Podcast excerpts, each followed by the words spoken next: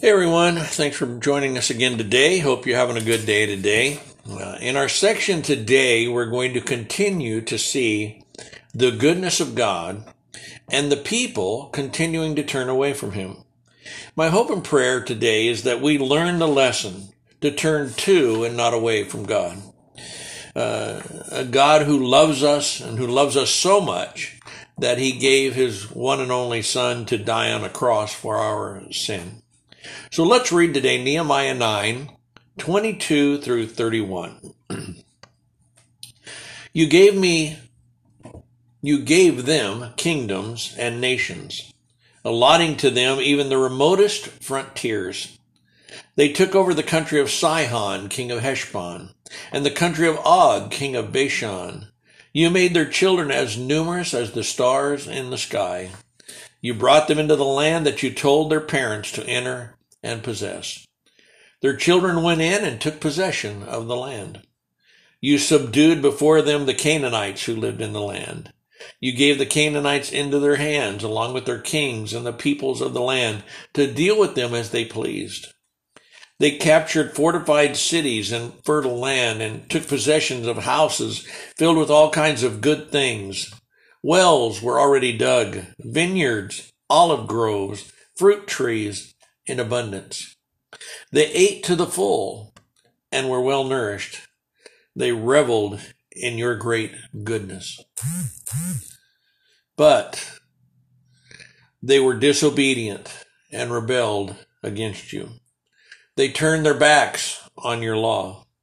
They killed your prophets who had warned them in order to turn them back to you.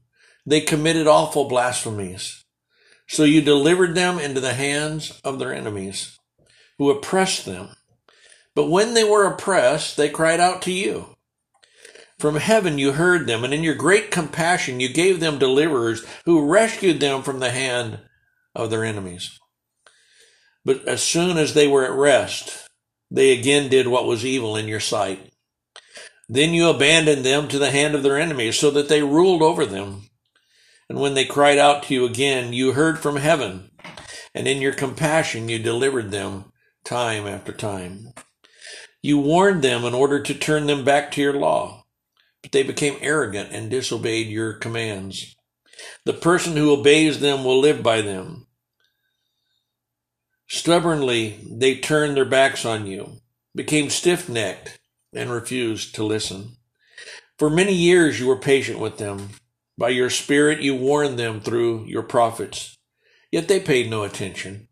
So you gave them into the hands of the neighboring peoples. But in your great mercy, you did not put an end to them or abandon them, for you are a gracious and merciful God. Wow.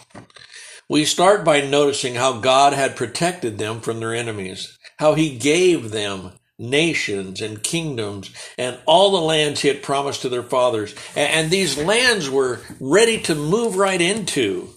Uh, the houses were already furnished. The wells were already dug, so water was there. There were vineyards and olive trees and fruit trees in abundance. They were thrilled to be able to go into these lands and they marveled at what God had done and once again how he had provided for them.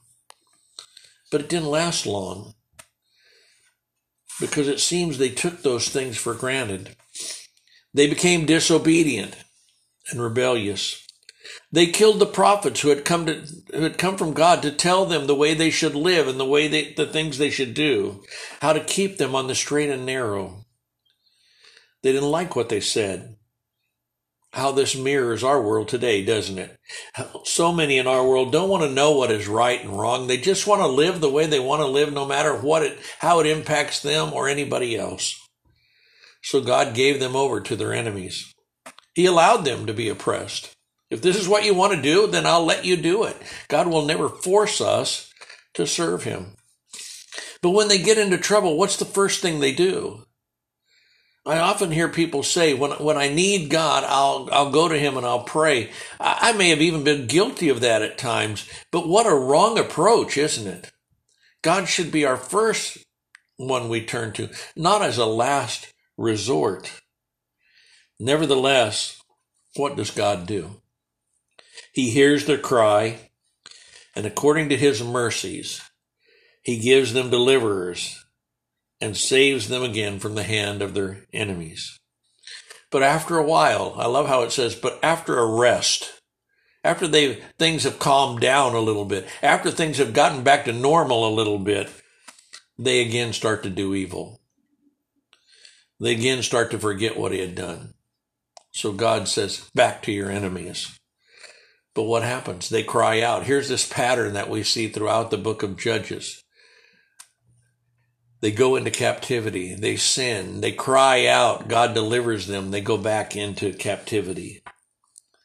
He testifies against them again to walk with him and to do those things that are right. But soon again, they're acting proudly. they're not listening. They're sinning. They're shrugging their shoulders. Their necks are they're, they're stiff necked. It says, which means they're stubborn, and they won't hear. Yet God is still patient. He sends more prophets with his word. They still won't listen. Back to the enemies. Guess what they're going to do? Absolutely. They cry out. God sends deliverers. He never gives up on them. He is gracious, He is merciful, and He still is. We will pick up there next time and finish chapter 9. The lesson I hope we get from this is not just how merciful and patient God is, but that we need to, as His people, listen and obey what He tells us. It's always for our own good. Thanks for being here. See you next time.